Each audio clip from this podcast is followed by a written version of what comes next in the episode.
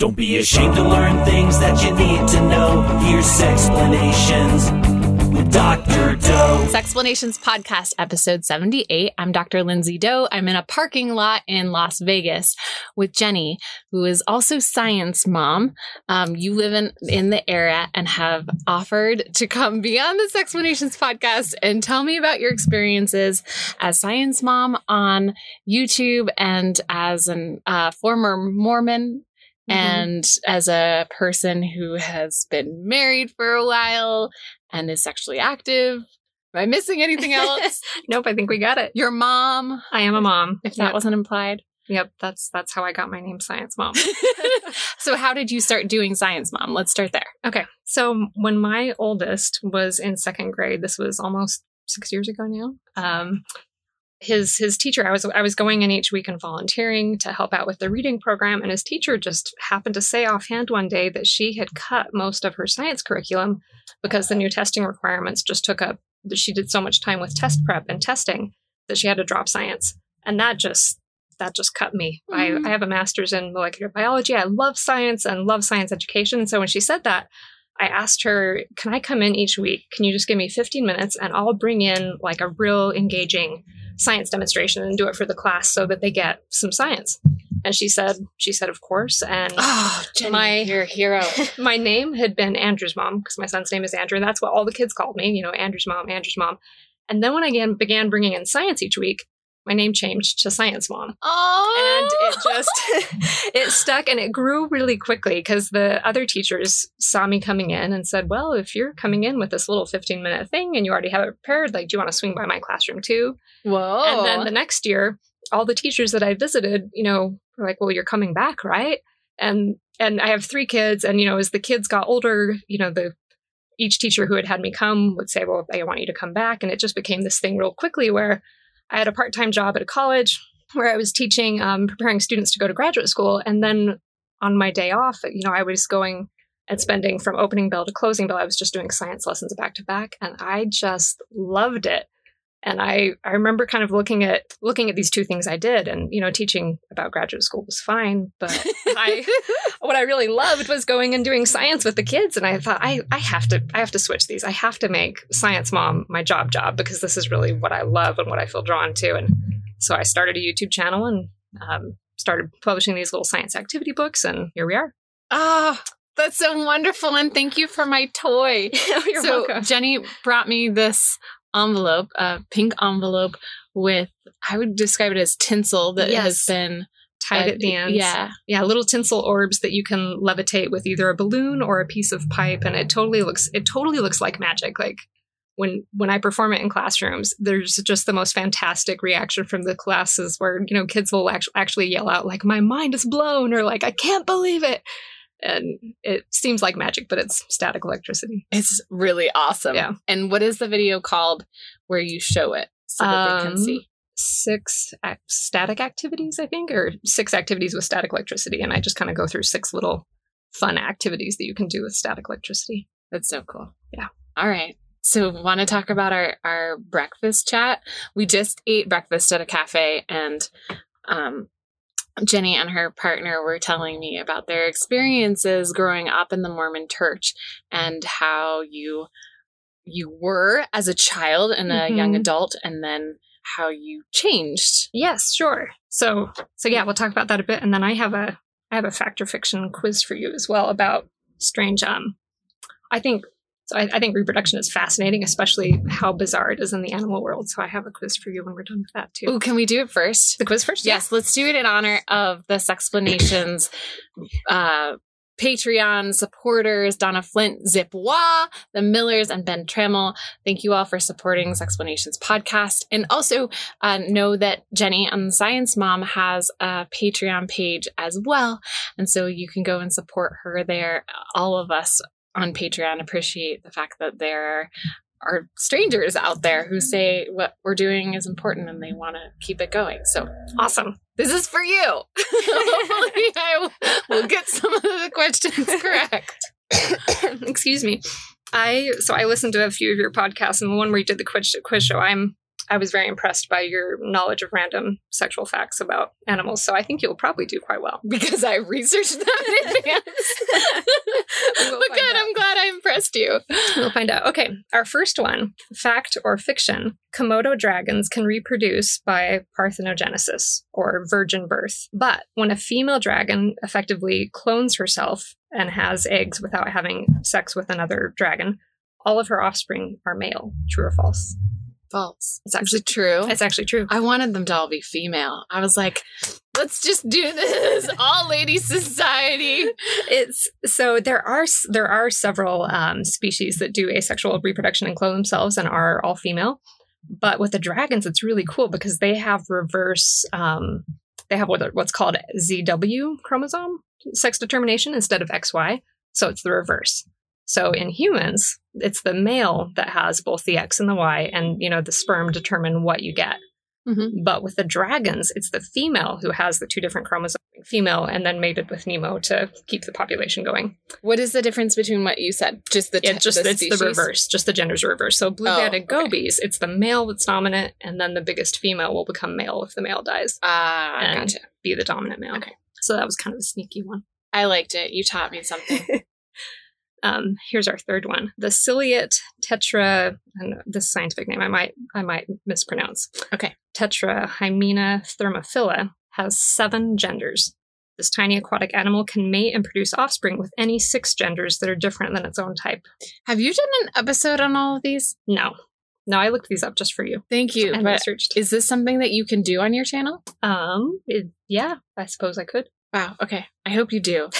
because gender is a really um you know prominent important topic right now and i think that the next generation learning it as part of science maybe in addition to social affairs or whatever Mhm. is really important okay sure. anyway will you ask sure. the question again I i, was that. distracted by how happy i am that you're in the world the ciliate tetrahymena thermophila has seven genders. This tiny aquatic animal animal can mate and produce offspring with any six genders that are different than its own gender. true Yes, that's completely true. And it's fascinating. Little this little animal has a fascinating life cycle because when conditions are good, it produces asexually and just clones itself. But then if conditions get to where they're not as good, it's like, ooh, let's like get more genetic variability so that'll increase our chances of surviving, you know, whatever's going on. And if you'd have 50-50, if there's um, two genders, that means you have a 50-50 chance of running into another individual and being able to mate with them and produce offspring. But if you have six out of seven genders you can produce offspring with, then your chance of successful reproduction is above 85% or right around there. So it's What a- is the common name for this species um I couldn't it's it's kind of an obscure little like single celled animal, a little ciliate okay animal with like these little flagella hair all over it. I didn't find a, a common name for it, but Tetrahymena thermophila is its Okay. scientific name. i'm gonna i'm gonna look up its its little cute face here tetra Tetra Tetrahymen, like the hymen, Yeah. uh, thermophilia, thermophila. uh thermophila It's- thermo It's microscopic, like a little, just a little animal. Thermophilus would be the oh yeah it's super cute want to Yes. see you've maybe already Aw. seen it I like that picture. That's better than the ones I saw. okay how are we going to describe this to people it kind of looks like a mango pit covered in Fuzz. fuzz uh And- like a what are those that fruit what's that fruit called um that has all the spines It reminds me of a burdock seed, like those seeds that will like stick to your clothes Yeah, when you're yeah, out yeah, yeah. hiking. yeah. yeah So lots of little hairs and spines coming out, and then this particular picture, the um, one of the nuclei is stained and has a beautiful blue color. It's beautiful, everyone. And there's seven genders. I, you, we could do an entire episode on YouTube about this one species and seven genders, and it would It affect has, the world in positive ways. really cool reproduction strategies. All right, you ready for number four? yes. Okay. The female Neotrogla. This is a genus of small little fly, a little bark fly that lives in Brazil in caves. It has a penis, or I should say, she has a penis. This female has a penis. She penetrates the male, extracts the sperm from him, and then she uses that sperm to fertilize her eggs. You're asking me true or false? Mhm. Is that true or false? I hope it's true. It is true. It sounds fantastic. so um, not only is it true but this like the little kind of society, these flies, is really inter- interesting because they live in a, a somewhat nutrient um, scarce area in these little caves. And they've documented the females draining males of seminal fluid before they're when they're too young to reproduce, Mhm. just to like get the nutrients. So it's actually a rather vicious little community of flies oh, where the females are somewhat predatory. So they're not just taking the semen, but sometimes they're taking. Well, the, the fluid has like nutrients Oh, that they get as well. So they get the semen, they get like here's your genetic package to make you know make the next generation. But it's Mhm. like oh, and here are nutrients and water that you can use to you know yeah I have a similar feeling about um, being fortunate with my sexual experiences as well, where I acknowledge that it went off well. Like I, I didn't get sexually transmitted infections. I I didn't become pregnant when I didn't want to. I I wasn't abused. I didn't hurt anyone. Um, and yet that's not because I was any better than anyone else. It's a lot of it is the you know luck, the- yeah. fortune. yes Yeah, good fortune.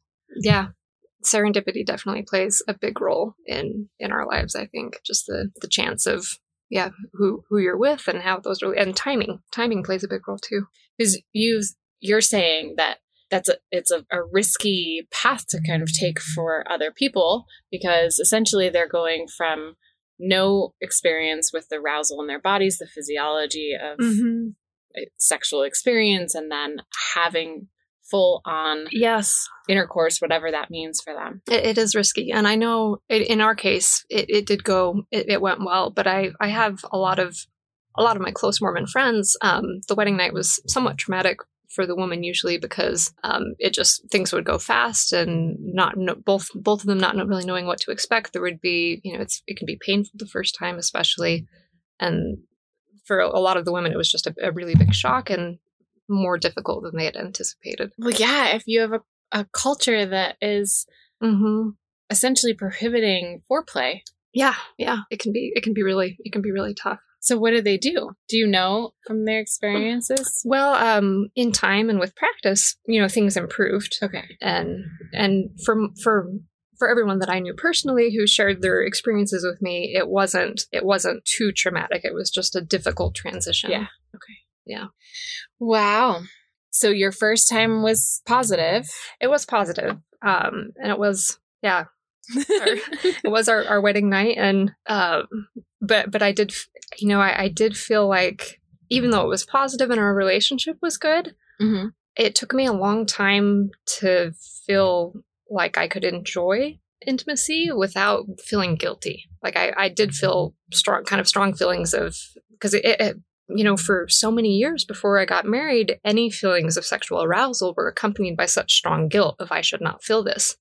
And I don't want to feel this, and this is only for marriage. And it's kind of tough to turn that off once you get married to say it's okay to be aroused you know you can tell yourself that but that conditioning of so many years before marriage of saying it's you know you don't want to go there makes it real makes it difficult so it took it took many years before i felt like i could enjoy the sexual activity without sort of feeling like oh i don't know if i can feel this Wow. How how many years?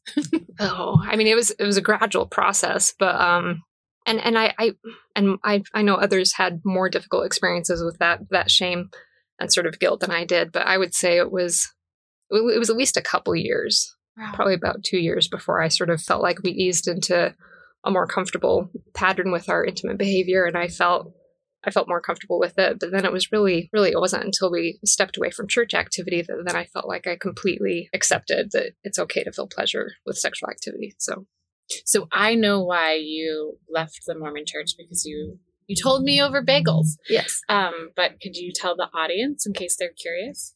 Oh, um, yeah. r- Just really, really briefly, um, I'll, I'll say that we, we we're we're part of what I, I would term the sacrifice to generation when it comes to Mormonism. That we we grew up with sort of an old school.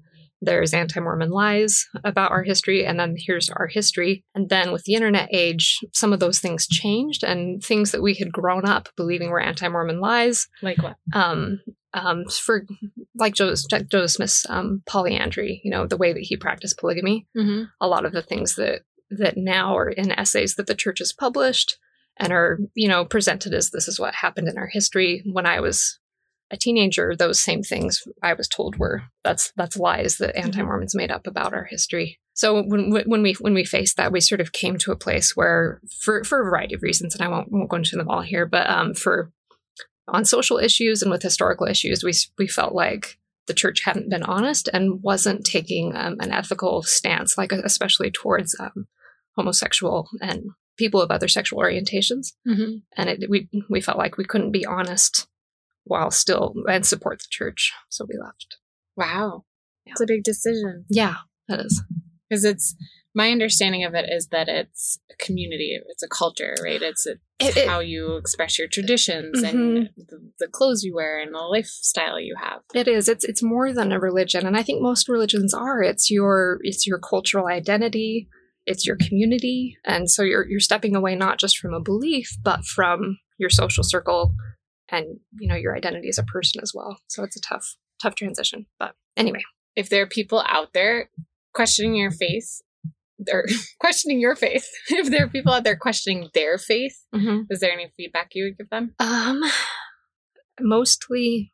I, I mean, experiences can be so varied. I mostly I would just want to express condolences and a feeling of like support that and anytime you reevaluate like anytime you closely evaluate what you believe and have conflicts between your personal integrity and your faith it's really it's really challenging and can be painful and i mostly would just want to kind of give a virtual hug and say it'll be okay whether you come to a place of stronger faith or decide to leave your faith i think that the experience of honestly and deeply evaluating why and what you believe is you'll be better off for it even if it's painful at the time Jenny, I like it. Thank you That's very kind. Uh, for people who might be going into a similar situation with their first time, mm-hmm. where they, I think for all of us, despite our backgrounds, go into it with a sense of unknowing, what advice would you give there? oh boy um education is certainly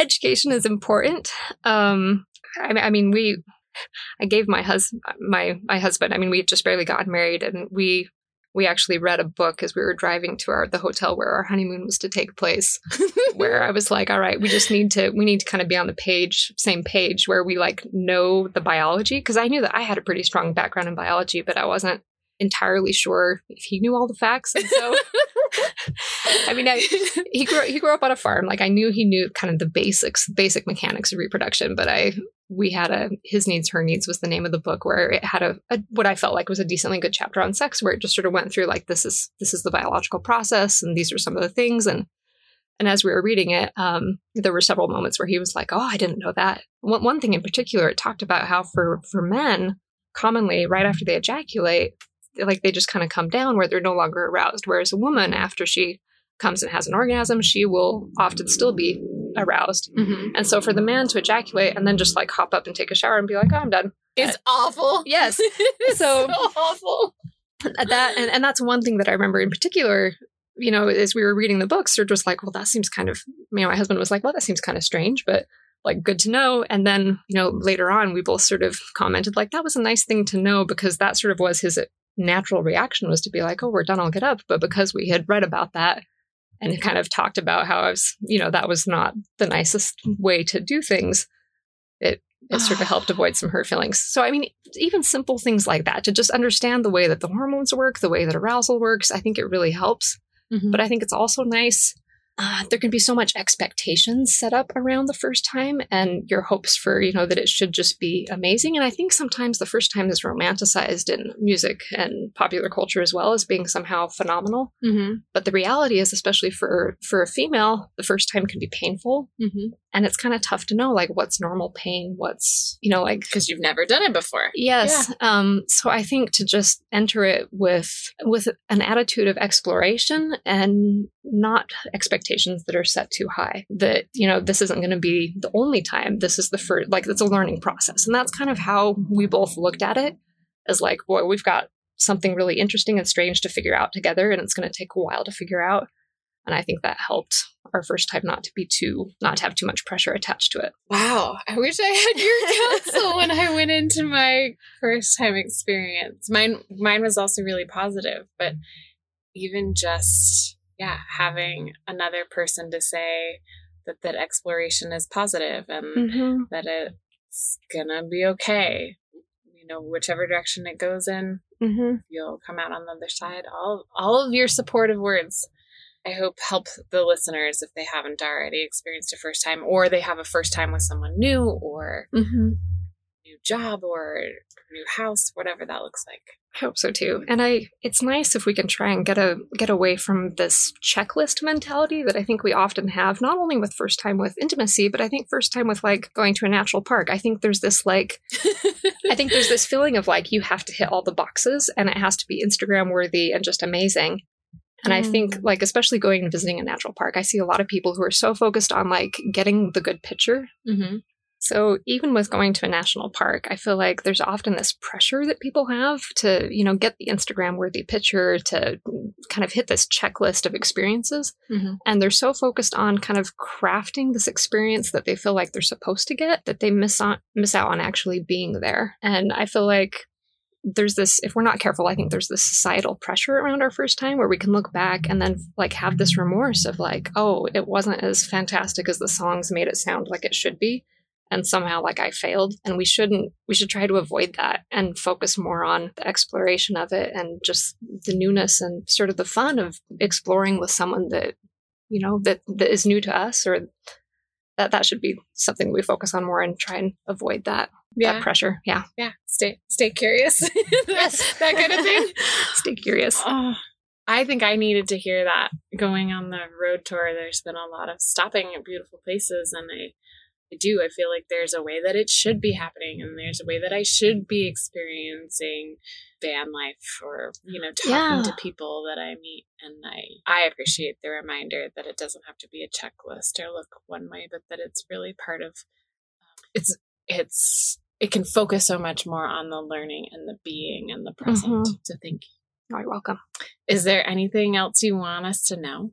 Um, I don't think so. Want to do kegels? Main squeeze, squeeze it good. Oh, that's right. Yes, let's do some kegels. Okay. Um, do you have a favorite way of doing them? Do you do kegels? Um, I do not do kegels as often as I should. Speaking of, um, There's this thing called the Sexplanations podcast, and every week we do kegels. So for me, at least, Which that's how. I get them done. Is that I do them on- the podcast, and then while reviewing the podcast. But yeah, um, we can just do a squeeze for eight, kind of like um, how do I describe it to people? Going up an elevator mhm. for eight counts where you're kind of drawing your pubococcygeus muscles in and then hold it for eight and then lower the elevator down. Okay, I like it. Let's do it. All right, I'm going to count up eight and then I'm going to hold eight for eight counts and then count down. Okay, I'll do my best. Okay. One, two, three, four, five, six, seven, eight, eight, eight, eight, eight, eight, eight, eight, eight, eight, seven, six, five, four, three, two, one. So where I started laughing, that's, that's the point where I have a hard time holding. Where I was like, "Oh boy, I don't know if I can keep it tight that long." So Ooh, we're gonna get you stronger. yeah, so I gotta, I gotta do these more. Yeah, they're they're good. They help with orgasms, childbirth, uh, incontinence, Reducing uterine prolapse. Yes, Yes, exactly. Lots of benefits. Tons. And you're a scientist. Experimentation. yes. Good. All right. So, Sextra credit. Now you can practice at home. Dr. Doe gives you sextra credit. Yes, I have a Sextra credit assignment that I that I think is a wonderful one. I hope our listeners will like. I hope your listeners will like it too. So my my Sextra credit is to buy feminine hygiene products, and here's here's why. Let me kind of share a little story. So and and I, I mentioned you know when we got when we got married how how new we both were to everything involving intimacy. Well, about a week after we got married, my I had my period and my cycle came, and you know, my husband was very curious about like, oh man, like, you know, you're going to bleed. Like, and he knew menstruation happened. And so I, you know, it started and I kind of yell from the bathroom, like, oh, my period started. Do you want to come see? And he comes in and he's all curious and he looked down and he saw the amount of blood that there was. And his face, like, noticeably blanched just a little bit. He's like, are you going to be okay? I was like, oh, yeah, this is totally normal. He said, so how long does it last? A couple hours? I said, oh, no, like a week. And he, he almost fainted like it was such a shock to him that so the amount of blood that he saw, you know, he was like that alone was alarming. But then the fact that it would last a week, he was just he was horrified. And so, you know, I'm looking at him and he's completely blanched, like turned white, like is, you know, like arm against the, the frame of the door in the bathroom for like support. And he just can't believe that it's going to last a week. And I can't believe that he's surprised because he had three sisters. and so, and so I asked, I was like, you had three sisters growing up. Like, did you never notice, you know, the things in the trash can by the bathroom? And Mhm. well, the sisters, like the boys and the girls in the family, use different bathrooms, which I just thought was weird. And they never talked about it, which I thought was weirder because in my family we were fairly open about like bodily functions were not a taboo thing. Mhm. Um, anyway, I, I really think that the more that we can talk about menstruation in normal conversation and just make it not a taboo thing, the better, because there can be a lot of shame and, and other issues associated with it, especially if women feel like they can't talk about it. So, my the Sextra credit assignment is if you are, um, especially if you have kids, um, buy feminine hygiene products at the store and don't be shy, you know, talking about what they're for. If you are in a family of all males and you don't have any females, you can buy one pack of very small tampons and just have them in your first aid kit because they are the most excellent thing for a bad bloody nose. You just cut them in half yeah. and stick it up the nostril and anyway, they're they're a good thing to have on on hand just in case you ever have a bad nosebleed. And then you can explain to your your child that in addition to being good for plugging up a bad nosebleed, they're also designed and used for plugging, you know, when you bleed from the uterus. So Wow. there you go. I love it. And I would say um, to all of the people out there that just keep them in their bathrooms for guests to use is so nice. It is. And and out in the open, right? Because guests don't want to go through your vanity and look for uh, hygiene products. So it's great that they're just kept there in the back of the toilet or whatever, and you look like a sex positive person. Yes. You've got tampons and pads and condoms right out there in the open. So great Sextra credit. Thank you. So thoughtful. Oh my goodness. Well, um, where can we find you? Um, you can find me online at um, youtube.com slash science mom. And then if, actually, if you just Google science mom, the YouTube channel and my website will be one of the first first two things that pop up. So Awesome. Yep. And are you on social medias? yes.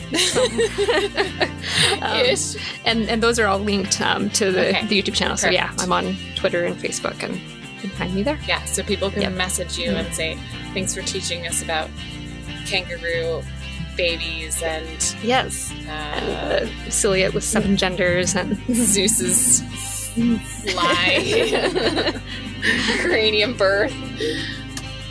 Yes, you're clearly very educated and curious, and I am so glad that we did this Oh, after our you. breakfast. What a great treat for the day. oh, this was so fun to talk to you. Thank you, and likewise, it's, very delightful to have this conversation. Thank you, Jenny. Please check her out, Science Mom on YouTube, and uh, teach the things to the the people in your lives. They don't have to be kids. You don't have to be a mom. You don't have to be a scientist. Just have fun learning.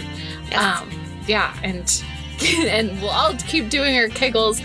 I also want to give a special thanks to our patrons again: Donna Flint, Zipwa, the Millers, Ben Trammell, and Count Boogie for the jingles, and Cora and Paro. I'm still learning.